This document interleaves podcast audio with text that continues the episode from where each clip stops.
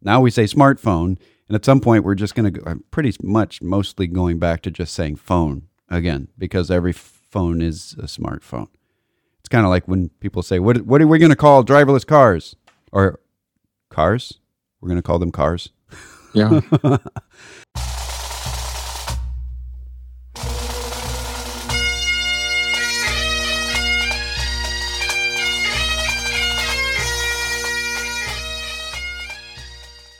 Once more unto the breach, dear friends, else close the wall up with our English dead. Good morning again, ladies and gentlemen, boys and girls, and welcome to another exciting episode of the Personal Wealth Coach starring Jake and Jeff. McClure. There, I did it in my radio voice in the words that you used to use. Are you satisfied? Well, it's a sort of radio voice. It really wasn't a properly cheesy radio voice. I, I could go into the Sunday, Sunday, Sunday voice, but there, there you go. But it's not Sunday; it's Saturday. No, I, but it, you if you use a cheesy radio voice, it's always Sunday, Sunday, Sunday, and you, can't talk just say it one this. time. You talk way down in your chest when you use your radio voice. Yes. You sound very resonant. So we are the personal wealth coach, even though we do talk about cheesy radio voices. We also mostly talk about economics, uh, bad puns, really bad humor. It is the dreary science, and somehow we are laughing about it. Uh, this is the personal wealth coach. Uh, we are going to talk to you today about economics in general, personal finance, what's happening in the market, in the economy, all that good stuff. Um, but in the in the beginning of all that, you can't hear us talk about stuff without first telling you not to believe anything we say. That's correct. It is disclosure time. They say- they, they don't say anything about not believing us. They do say things like, This is the personal wealth coach, which is all, not just the name of this program, it's also the name of a firm that's registered with the Securities and Exchange Commission as an investment advisor. So, what does that mean? It means they do that we, as the firm, when we're not on the air, do fiduciary investment advice. What does that mean? In the best interest of the client. Well, we're registered with the SEC. What does that mean? Well, it means that we filed papers. It does not mean that the SEC has somehow anointed us with their pleasure. Uh, they don't do that. Anybody that says that they are approved by the SEC is saying something incorrectly. The SEC has a policy of non approval. That's if anyone ever says a government agency approved of me and they're not talking like auto tests for crashing, probably probably a lie. So, um, what is fiduciary? Fiduciary means in the best interest of the client. It means uh, the one word English definition is steward. I like that definition probably the best. But we can't be a steward for all of you on the air because we don't know all of you. And even if we did know all of you, if we did it on the air, we'd be violating privacy horribly. So, what are we doing instead of fiduciary advice on the air? We're doing education. The information we report on this radio program, which is educational, of course, and not advisory pro- information. Wait a minute. I, a- I just said that. You're, you're I know repeating I'm just, myself. I'm, I know I'm repeating a disclosure, but that's okay. The SEC does approve of repeating disclosures. okay. The information that we report on this radio program has been obtained from sources we deem to be reliable, but we make no warranty or guarantee as to the accuracy or completeness of said information. There, I said it. You did say it, but you made no warranty or guarantee that it was accurate what you said. That's right. All right. Nothing we say is warranted or guaranteed. And we guarantee that. We could say past performance is no guarantee of future returns. Shares may be higher or lower when bought than when sold. Yep. We could say that. But we won't because that would be a waste of our breath. But we did Yeah, say it, saying that we wouldn't, that we could say it. But it's interesting. All right. So, what happened in the market this week? That's a good place to start when talking about the economy. Not much. Not much. Well, a lot happened, but it amounted to nothing. Well, fifty-seven billion dollars worth of money was taken out of the market and went to cash. and About ten billion dollars went in through individual from individual investors into equity funds, which is kind of unusual. That's the highest cash flow out of the market that we've seen since March of last year In a month, in a weekly basis. Yeah. on a weekly basis. Um, we saw it, was an interesting week because we saw multiple high record earnings reports from Microsoft and Apple and Google. Well, not Google. It's not called Google anymore. It's called Alphabet. Alphabet. Because yeah, but not? it's still it's still Google to me. Yeah, it's G O G is the is the stock symbol, but it's Alphabet, which doesn't make any sense. But nothing much makes sense in that area. But um, they changed their name. Official, They're allowed to change their name. Official that the United States economy is growing at a rate not seen in 40 years. In 1984 was the last time we saw the economy growing at this rate. And that was in the Reagan Revolution, which is sort of fascinating. It got up above 4,200 for record close on Thursday, and then it dipped back down a little bit. And it dipped back down, interestingly enough, on news that record earnings were being reported by those companies on Friday, on Thursday and Friday. Um, so it ended the week up 0.02%.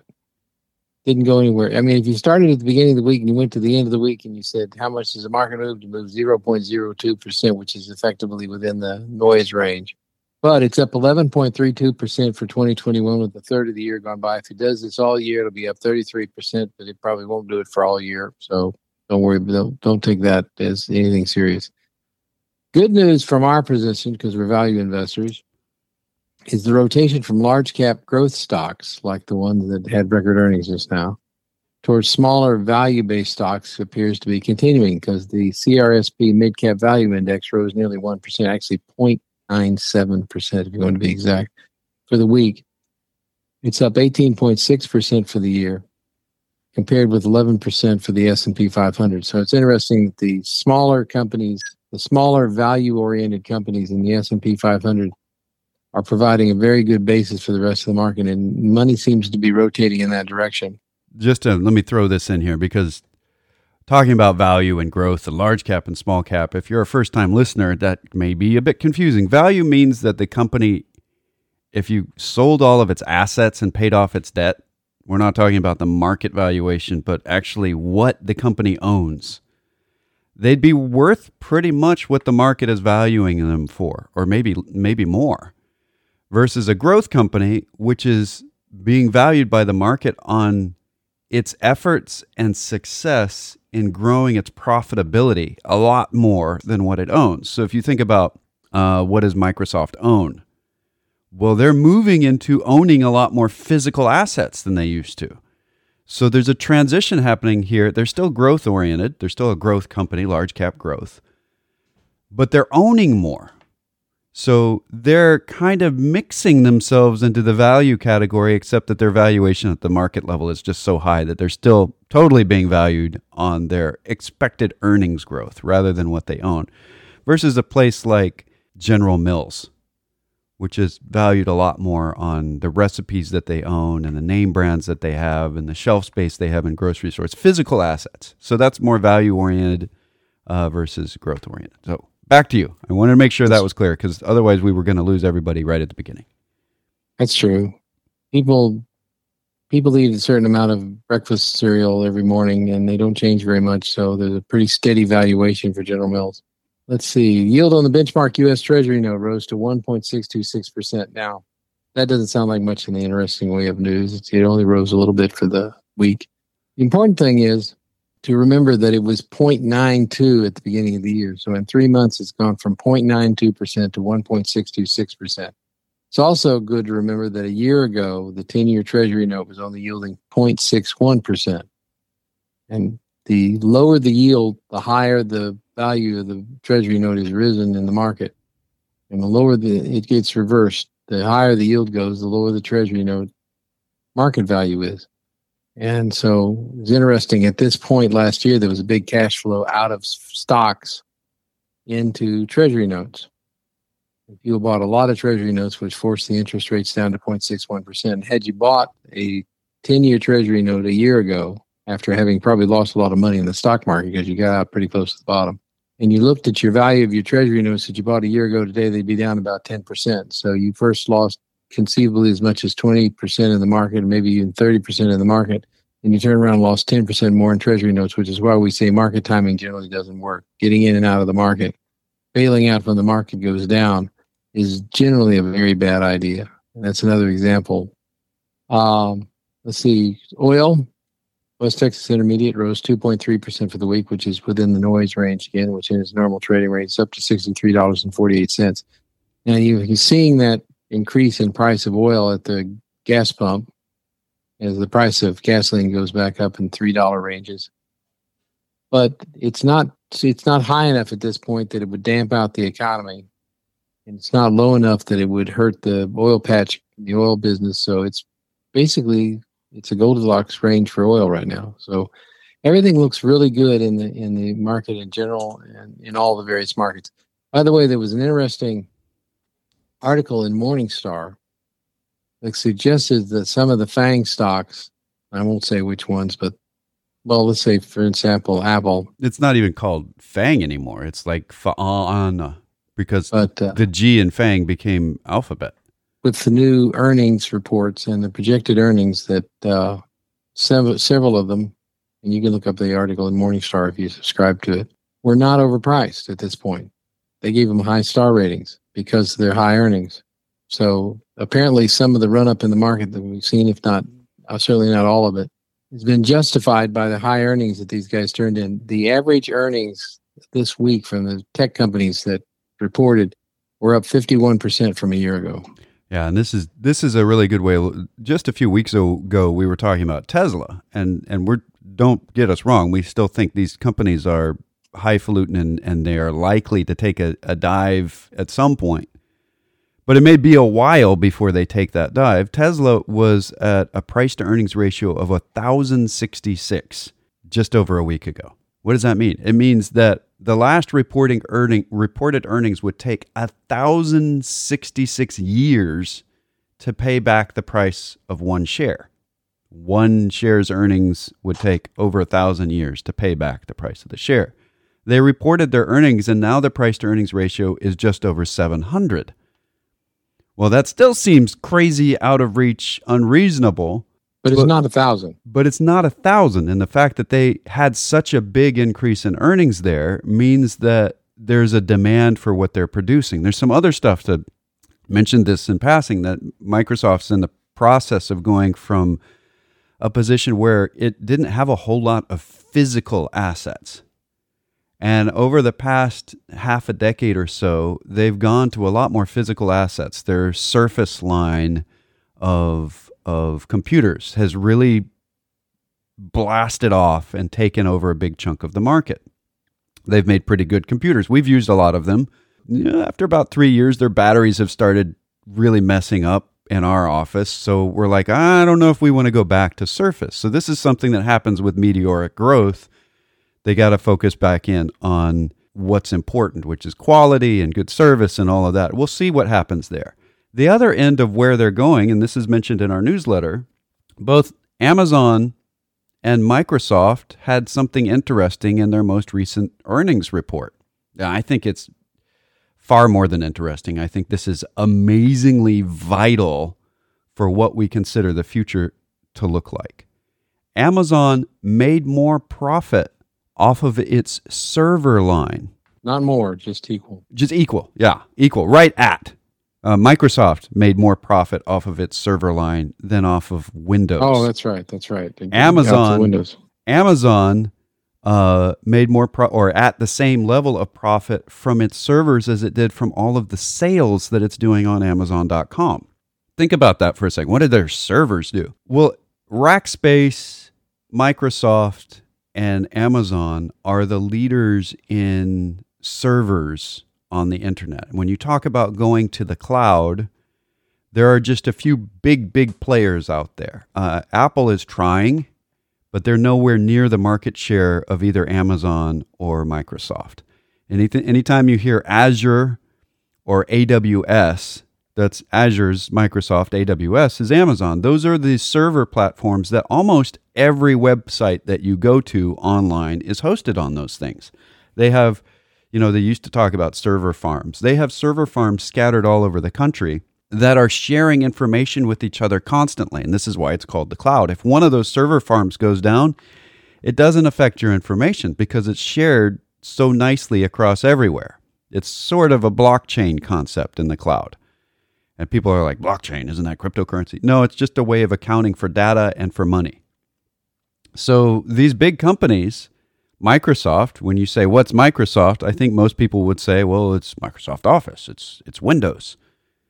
I doubt that they would say it's my favorite website that I go to when I click on stuff because those are hosted on Microsoft computers uh, that are owned by Microsoft. So the business model of these major corporations is in the process of changing drastically. That's what we're seeing in the news right now. When we're talking about things are looking good in the market, things are looking good for the future. We this could be a complete. Uh, Yogi Berra said it very well, very well. The future is just not what it used to be. That I think that sums it up. Things are changing, Yep. and they're changing in a way that looks like a better way of revenue. And this is something, there's a big thing moving. Uh, it sounds like I'm ranging across a lot of topics, but they all interconnect. There's a big movement in Congress right now because it was being pushed by the Biden administration, but it was being pushed by the Trump administration before that, and then the Obama administration before that, and so on. You can go back several more presidents on infrastructure. And there's always, anytime infrastructure comes up in the debate, there's this massive debate about what infrastructure is. Like it should only be the traditional infrastructure. And from an economic standpoint, that would mean that we would only ever do dirt roads. If we went truly traditional for infrastructure, the Romans would never have made a massive empire because they had a new form of infrastructure that was better. No, the reason why I said it sounds like I'm jumping from topic to topic is that infrastructure for us, at least as much of the trade that takes place in retail in the, just a few years, online trades of the same products are going to take over at least as much market share. It's already happened in, like, if you say the stock market. There's, when you kind of do the air quotes around retail trade, it doesn't mean what it used to in the stock market. Retail trade used to be you had pieces of paper. They were usually pink because they were third copy on the back of the carbon things. And so they were called the, the pink sheets, the over the counter market. And it had a lot of phone calls. I remember doing these phone calls, calling different brokerage firms and seeing if they had anybody that wanted to buy this share of some over the counter traded company. They're not as big as the really big ones that trade on the floor. The NASDAQ kind of grew up to start organizing that and taking it online. Now, you don't do paper trades on anything anymore when it comes to stock trades. You just there's no paper certificates, there's no pink sheets, none of that exists. So the concept of retail versus online trade for things like money and things like ownership, it's already far, far, far more of that takes place virtually than in physical. In fact, almost no physical. And in the future, we're moving more, and pandemic definitely shot the, the rocket engines on this toward buying more things online, whether that's groceries or uh, a refrigerator or a car. I mean, what would you, what can you not buy online anymore? Well, you can't buy a plumber. they actually have to show up. But that tells you something about where we're going and why infrastructure needs to be looked at differently. If, if, if we're not careful, if we just get down into the nitty gritty, this is only traditional, well, then the railroads never would have been built. We would have just been building canals, trying to build a canal across the country. Well, before that, the canals wouldn't have been built because it wasn't traditional. Infrastructure goes into, by its very nature, is if we take apart the structure, what's inside it? In fracture structure. You put those together. These are the Latin pieces that go together here. If, if, if it's inside the structure and it's the structure is how we make money, how our economy works, how we feed ourselves, how we get from one place to another, the structure of our economy is the infrastructure. And that means we need to have good bridges because it's really hard to drive freight across broken bridges. There's lots of falling and splashing, and nobody likes that. So, having good infrastructure, it's obvious. Well, we got to have good bridges so that we can get the materials that are purchased, however they're purchased, from one place to another. How we purchase them has now become part of the infrastructure. So, when people, and we got a lot of questions about this last week about is actually getting internet connection out to rural areas when Elon Musk is already doing the satellites out there. Is that really something that the government should be worried about? Is that really infrastructure? Well, is it a, a method of transporting money from one place to another to affect a trade, or to, to affect business? Well, yes, then it's infrastructure.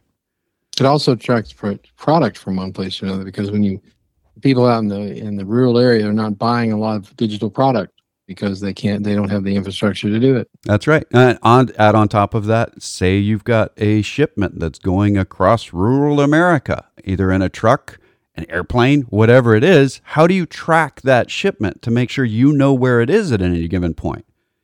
If they drive off into the middle of West Texas, you lose cell phone out there still. There's no way of tracking that, and that seems so barbaric these days. You mean you can't have somebody zap from a tower or from a satellite somewhere and know exactly where you are at any given time? No, there's places in the United States where you still can't do that. And that limits the business opportunity, not just for that location, but for traveling through that location. The more connected we are, the better the business goes. There's obvious dangers that come with that for privacy and other things, and that governmental watching and so on. And I, and I recognize people have a lot of fears in that area. I would say those fears are well based, but we can look around at other countries that are doing a whole lot worse than we are and say we need to stay afraid or we're going to look like them. Uh, and I recommend that people, if you're nervous about the government watching us and so on, will just keep voting because that's why we've got a government that's less intrusive than a lot of other governments. It's still more intrusive than others. So just just keep that in mind. Um, we have some questions. Do you want to move to those? Sure. John asked about target date funds, and I wanted to. And he asked the question: Do are target date funds fairly new, and are they really self-correcting in a market crash? I think the article is a little misleading that he's that he circled from the Wall Street Journal. Target date funds are balanced funds that become gradually more conservative. They go more to bonds and less to stocks as you get older, which means they expect that lower expected returns as you get older if that fits you, that's fine. What it does is it keeps the dips out of the out of your individual portfolio as the severe dips, not all of them. And and sometimes and, not even the severe dips, just some of the severe dips. But the the article referred to the fact that uh, market crash causes market it helps make market crashes self correcting they don't self-correct. In in the market crash we had in in uh, early in 2020 and the market certainly the market crash we had in 2007 through 2009 target date funds dipped as far as anything else did. What they do have an effect is more money that goes into target date funds the more the since the target date funds let's say it's a 60 40 balance where there's 60% stocks and 40% bonds. If the stock side of the portfolio drops 50%, they have to buy enough stocks to bring it back up to 60%. So that's so, that. so they're buying stocks while the market goes down, which helps the entire market because it's somebody somebody is out there buying stocks as the market falls, and they're mandated to do so. Now, so long as they're getting new money going into them, yeah. Well, no, they they actually have to rebalance. That's right. the point of the article. Now, this is the problem. Target date funds are relatively new, and we have not seen what happens in a target date fund in a sustained bear market like we had in 2000 through 2002. It was a sustained bear market that took the S&P 500 down 50%, and it just kept falling and kept falling. Very similar to the one that we had in 1973 through 75. In those markets, buying into the falling market was a deadly had a deadly result because as, as the market fell, if you kept rebalancing the way target date funds have to do, it would have you would have eaten your value up because you kept buying and it kept falling and you kept buying and it kept falling. It's really target date funds are, are certainly far better than trying to guess it yourself if you don't know what you're doing, and certainly better than the average investor. There's a lot of value to target date funds, but we they've not been tested in a sustained bear market. Right, and this is some this is a test that we apply to any time we look at an investment. This is a, a very broad-based test taught to me by Elder Baldy years and years and years ago, probably 30 plus years ago. The big question is what would happen if everybody did it this way? And that wouldn't be good for the market. If everyone bought target date funds, it wouldn't be good for the market. Just like if ever, and that there's some complicated reasons for that. I'll give you a simple reason for a different one. If everybody bought an S&P 500 index fund, if everybody did it, would, would that seems like it'd be great. That means the whole market would rise. It would be good. Well, the S&P 500 isn't exactly actively managed. Uh, the the the 500 largest by capitalization companies that have had four quarters in a row of uh, in order to get into it, you have to be one of the 500 and have four quarters in a row or a whole year without negative earnings. So then you get added to the S&P 500. Okay. What would make you go out of the S&P 500? Well, if your size got too small and you started having some negative earnings in a long period of time. That's a much more political process on getting out of the S&P 500. Getting in is pretty straightforward. There's some clear rules that you follow these rules, you can get in if you're big enough. Okay. If everybody bought the S&P 500, the money that goes as an index fund, the money goes in there and buys proportionally based on the size of the company. So the bigger the company, the more money would go to that company in this index. Okay. So what's wrong with that? Well, if everybody did it, it wouldn't matter what the internal earnings of these companies were, whether or not they were profitable. You would just be purchasing them because they're bigger. And if you look at the definition of what communism communism is, it falls very nicely. If you're just splitting it up by size rather than by merit, you're just socializing investing, which doesn't give any benefit to the innovators. The same sort of thing, only much more complicated, happens in a target date fund. So both the S&P 500 index positions and target dates are fantastic positions as long as a, a, relatively small percentage of the market is using them.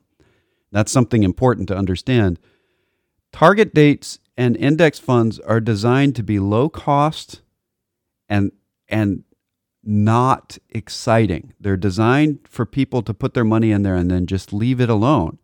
And when we look at the studies on market behavior, just being committed to leaving it alone somehow allows their portfolio to do better than about 90% of their peers that are in the same positions because they're not leaving it alone. They keep changing their strategies. They usually change their strategies at the wrong time. Oh, the market's down. I need to go over to this other thing that didn't go down. Well, that means that you just sold low and bought high. Occurs to me that we missed something at the beginning of the show. What's that? We missed saying that if you wanted to communicate with us, you can contact us by email either jeff at tpwc.com or jake at tpwc.com. Yeah, that is in the personal wealth coach or tango papa whiskey charlie.com. Yes, you are correct. There's another question that's sitting out here. Uh, self correcting is something we can come back to because there is some self correcting that takes place in the market, and target dates and index funds both do that. Um, they, it doesn't mean the drop doesn't happen, but they do correct to some extent. The other question was on valuations. Um, now, we've talked about this, but not for quite some time. When we're talking about the price to earnings ratio, there are, I don't know, probably, I won't go to a specific, dozens at least dozens of ways of calculating price to earnings ratio. People are like, what do you mean there's dozens of ways? I see it reported and it's reported all over the place. If you follow where it's being reported, there's not really a consensus on how to report it. You may get something different from Bloomberg than you get from the Wall Street Journal because they may be looking at annualizing the last quarter's earnings instead of taking the last 12 months of earnings. Or, or they may be um, looking forward 12 months on the estimated forward looking price to earnings. Or they may be doing something like uh, Dr. Shiller did. Now, Dr. Shiller's won a Nobel Prize. He didn't win it for the price to earnings ratio. He also has a, uh, a, a real estate index that he helped with. The Shiller price to earnings ratio looks back at the average earnings over the last decade. Okay, and and then says if if the market is way above that, that could be an indicator of future collapse. And there have been a couple of instances in the past where it looked like it was a really good warning sign, and a lot of instances where it didn't warn about anything. There's some problems with it that he has admitted that if you look at the average over the last 10 years, it doesn't really take into account any new plans at the company level, any new technology that's been developed. So it doesn't work well for individual company pricing. It works better across an average and it doesn't work consistently there. Uh, if you looked at Apple before Steve Jobs came back to it in the early 2000s, and you applied the, the Shiller PE to it, it would have been an obvious don't ever get into this company. But it didn't take into fact that into account the fact that Steve Jobs, who's this who has been this great creative mind, left Pixar, which became a, an amazing success after leaving Apple, which had been an amazing success. He left under duress, came back with begging, and from that we got uh, iPods, which nobody has anymore, but that led to iPhones and iPads and this amazing technological innovation that occurred. Now everybody has smartphones. Well, there, it didn't. You didn't say smartphones for a long time. You said iPhone. Now we say smartphone, and at some point we're just going to go. Uh, pretty much, mostly going back to just saying phone again because every phone is a smartphone. It's kind of like when people say, "What? What are we going to call driverless cars?" Or cars. We're going to call them cars. Yeah. yeah. So the valuations, the different ways of measuring price to earnings. The basic approach, we mentioned this when I was talking about Tesla earlier, is if you take earnings um, and you divide them into the price, you're basically saying how many units of earnings will it take to pay back my price? If you think about a rental house, you just bought a rental house, it's $100,000 and it pays you $10,000 a year in rent. Well, if you divide 100,000 by 10,000, you get a 10. So the price to earnings ratio is 10. Now that's a really decent sounding house to buy, but there's other expenses that go into that. So you have to make sure that your earnings are being calculated correctly. That's $10,000 in net earnings. Yes. In other words, after you after you pay for everything that you got to pay for on the house, if you clear ten thousand dollars a year on a hundred thousand dollar house, you have a PE of ten on that house. And that sounds like a great thing because you still have the possibility of appreciation on the asset of the house and you get this income that's paying you back for the purchase of the house. So when you're looking at a corporation, it's not really a different calculation than that. You just need to make sure that the earnings are all net of all the expenses. Because you can have, oh, look at the sales in this company. Uh, uh, they're just record breaking sales and they could still be not making a profit. So earnings are profits. Uh, it should kind of be the PP ratio, the, the price to profit ratio. But yeah, but we don't want to call it PP. No, PP is one of those things that I don't allow my daughter or son to say that at the dinner table. So I wouldn't feel comfortable saying it over a desk to a client. That makes sense to me. PPP is different because that that was a paycheck protection program. So I I did warn everyone at the beginning of the radio program that we make bad puns. So well, it wasn't a bad pun; it was just a pun. I think to most people it was a bad pun. To us, it was Okay. a fantastic pun. We loved it, Yeah, and it was bathroom humor. Potty humor is the best. you know, we we personally think that. Well, at least my experience is, and they, I've read a number of articles that seem to agree with me, so they must be right. Oh yes, they agree with you. Yeah. They must be right. That is, by the way, in behavioral finance, that's called uh, um, confirmation bias. Yes, and I have it. Price earnings ratio that's that moves the market is the forward price earnings ratio. The forward price earnings ratio is the expected earnings of a company over the next year. And it's pretty accurate when the when a company's CEO comes along and makes their earnings report, they generally will give with it an anticipated earnings for the next year. And those are fairly accurate, uh, much more accurate than the analyst earnings. Now, once you get out beyond one year, it becomes questionable how accurate it is. So we generally look at the forward price earnings ratio of the market. When the forward price earnings ratio gets too high, that's when we get nervous. So we just calculated this for March, and we came up with an 18.72 as the price to earnings, forward-looking price to earnings on a 12-month period for the S&P 500. Now, the Shiller PE at the same valuation period, going back instead of forward, is a 37.6. So which is right? The 18 point whatever, we'll just say 18 or the 37. Well, one is double the, the other. And the current ratio, which is looking back a year, is around 26. I think the current price to earnings ratio is, is out of whack because earnings in the first quarter of last year really did stink. And even in the second quarter, they stunk to some degree because of the pandemic. So looking back one year, the standard price earnings ratio, which is 26 for the S&P 500, I think is very inaccurate at this point. Yeah. So what we're saying here is that each of those readings, you need to know number one, when somebody quotes you a PE, you need to know, okay, what time period are we looking at? Number two, you need to look at it as a representation of the reality of that time period. So if we're looking back 12 months and we've got a 26, well, that's crazy. That's really high. That's a really high reading because, you know, usually we're talking about 15 to 18 for the last 12 months. That's that's a reasonably priced market. At 26, it sounds like the market is way way overpriced. If you don't take into account the fact that we had an absolute shutdown across the entire nation, that has an impact on earnings, just in case you didn't realize that. I think I think most people understand that. Uh, maybe, hopefully. So the price to earnings, the earnings got all kinds of whacked. Is it a good representation of the reality of moving forward from this point into the future? No, unless we have a different pandemic, a completely different one that we don't have a vaccine for yet.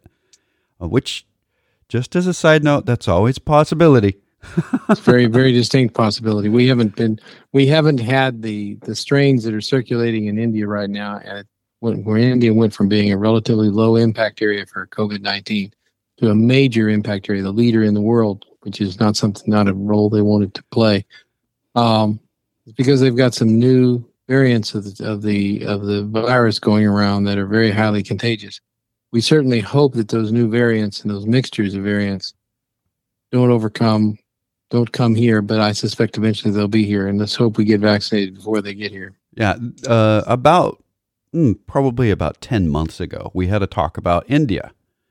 Um, ten months is a long time to to remember, so I'll just kind of fill you back in. But India has a much younger average population than we do.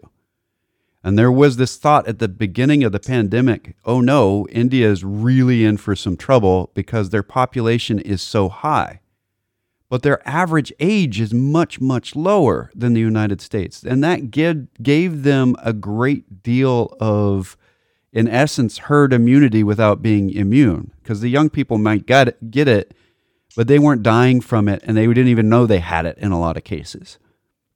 Well, now this new variant is there that's attacking younger people. And this is the nightmare scenario that we thought was taking place 10, mo- 10 months ago that we're seeing to start take off in India today. So that it isn't that somehow they handled the pandemic better than other people. It was a strict case of their demographics was better suited for the original variant of COVID. I'm not sure that that's interesting to anybody but us. well, it's. I think it's important to recognize that if people if we don't get our vaccinations up before the thing comes here the people who are not vaccinated who think they're okay because they haven't gotten it and they think if enough if, I, if somebody else gets vaccinated it'd be good enough for me right may be facing getting one of the variants when it comes along here that's more that's more dangerous than the ones we've been experiencing here so far or at least more dangerous would, for younger people well more dangerous in general too yeah. i think it i think it's important that we get to herd immunity, which is 70 to 85% of the population. In Texas, so far, we've got 50% of the population vaccinated, but they're now running out of people to vaccinate because the people who don't want to be vaccinated, and we got to do commercials. Yes, we do. We do. We and we've got lots more to talk about. We really have talked about some basic stuff this time around. We'll probably continue with that as basic as PE is, and a lot of people say that's not basic. Uh, but for considering valuation, it is. We'll be back on the other side of some commercials to talk about more stuff. So if you would like to contact us, our email addresses in here are jeff at tpwc.com or jake at tpwc.com. And we'll be back on the other side.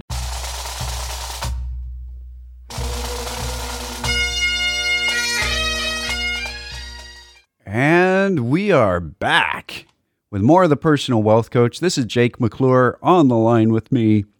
I have Jeff McClure. We are both bald, full disclosure. Uh, it's not fully disclosed when we're wearing hat. That is fully closed. There. Just had to let you know. It's an important piece of information. Didn't want you to be surprised later. All right. So, some other big news in the market, in the economy, not the market, the economy. Um, this week, unemployment claims fell to 553,000. So that's three weeks in a row that we're below the 600 mark. This is the first time we've done any week in any row since the beginning of the pandemic below that mark. And to have three weeks in a row like that, it's a real sign that the economy is starting to get back into gear. We, we created a net about 916,000 jobs. That's nearly a million jobs that were created in March. So those are two numbers from different time periods. You got to understand that. One was talking about weekly claims, and the other one was talking about new jobs created in a month. But it's indicative that the, the new layoffs are slowing down and the job creation is speeding up. We're still not back to the employment level we had pre pandemic by any stretch. We still have a lot of recovery to do before we get there, but we are definitely heading in the right direction. Then there's the big news. Oh, what's the big news? The Commerce Department announced the quarterly GDP for the first quarter. Oh, that is big news. And 6.4 6.4%. Now that that is very misleading because the Commerce Department, the way we do it in the United States, which is very different from the way they do it, for instance, in China, is we annualize the quarterly return as if it's going to happen all year. It's actually 1.6% it went up in the quarter. I don't know why they don't say the, for the quarter the GDP went up 1.6 percent. That's nowhere near as impressive as an annualized rate of 6.4 percent, but that's the way we do it.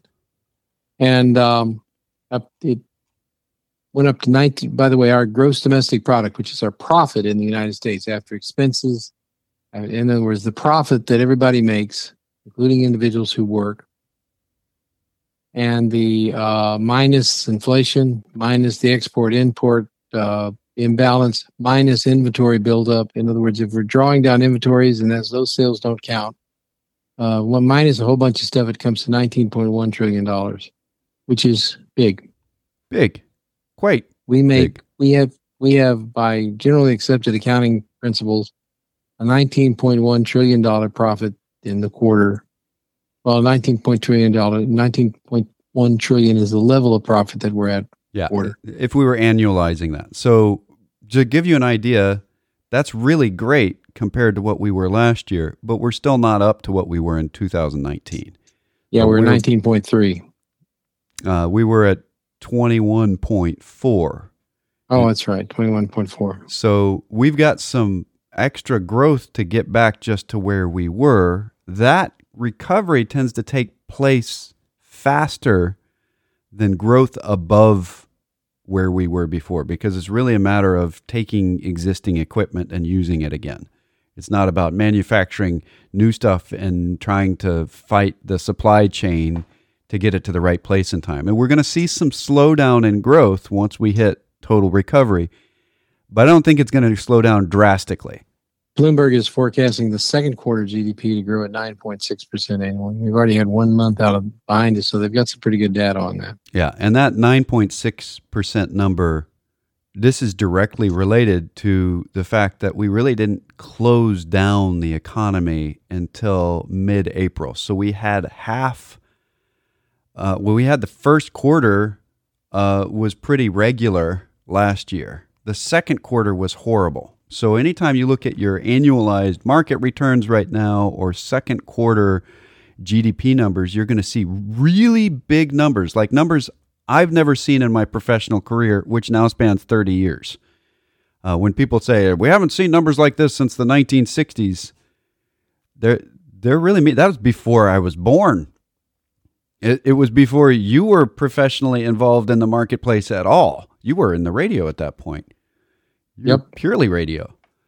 Um, and that's that's a statement of amazement.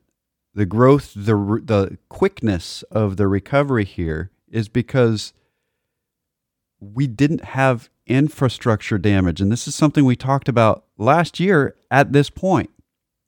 That we had a natural disaster that's occurred, but recovery from this natural disaster should be faster than, say, Katrina or any of the big hurricanes that hit anywhere in the United States or an earthquake because the infrastructure was not horribly damaged. The only part of our infrastructure that, and I'm going to use air quotes around this, was damaged wasn't physical damage, it was misplacement of the supply chain. We had containers in the wrong parts of the world, still do. We have container ships in the wrong parts of the world. We have abandoned container ships all over the planet. How did that happen? When the economy, in essence, shut down, if you were the owner of a big container ship that was on its way across the Pacific and you need to get paid when you get there for the cargo that you're carrying and the payment isn't there when you arrive, you can't afford to pick up new stuff, but you still have port fees, which means that they can impound your ship. And until you get the stuff that's on your ship sold, you can't pay the impound costs. So we have lots and lots of container ships that were operating right at the edge of profitability in good times did not continue to be profitable and have been impounded by different countries all over the world and they're just sitting there which is part of the supply chain issue that we have today. The supply ships that are moving are overloaded and are having time lots of trouble picking up cargo and dropping off cargo because there's not enough slips for the ones that we actually still have. Uh, part of that is because the biggest of the cargo ships are usually the ones that didn't get abandoned but they're also the ones that have the fewest slips available to them. So lots of stuff there, and we're about out of time. This, would you want to say something to wrap up this hour? No, I think we pretty much got it covered. Cool. Well, we do talk to people off the air, so and we do actually give fiduciary advice off the air. Uh, so if you would like to talk to us and you would like us to talk about managing your portfolio or, or give you advice on business or anything else along those lines where a fiduciary could help, you can contact us. Number one, you can go to our webpage, thepersonalwealthcoach.com. And there, even if you don't want to talk to us, you can re- listen to radio programs going back lots of lots of times. You can go to your favorite podcast provider. We'll be on there. Um, assuming that it's an English language podcast provider. Uh, you on our webpage you can read our newsletter and sign up for our newsletter. Uh, you can uh, contact us through the contact form, or you can email us directly, and we read these at jeff at tpwc.com or jake at tpwc.com. We really enjoy educating the public. I think that's why we do this. Uh, We must be insane a little bit. We feel like the more educated the populace is, the better decisions that they make, and that's better for everybody.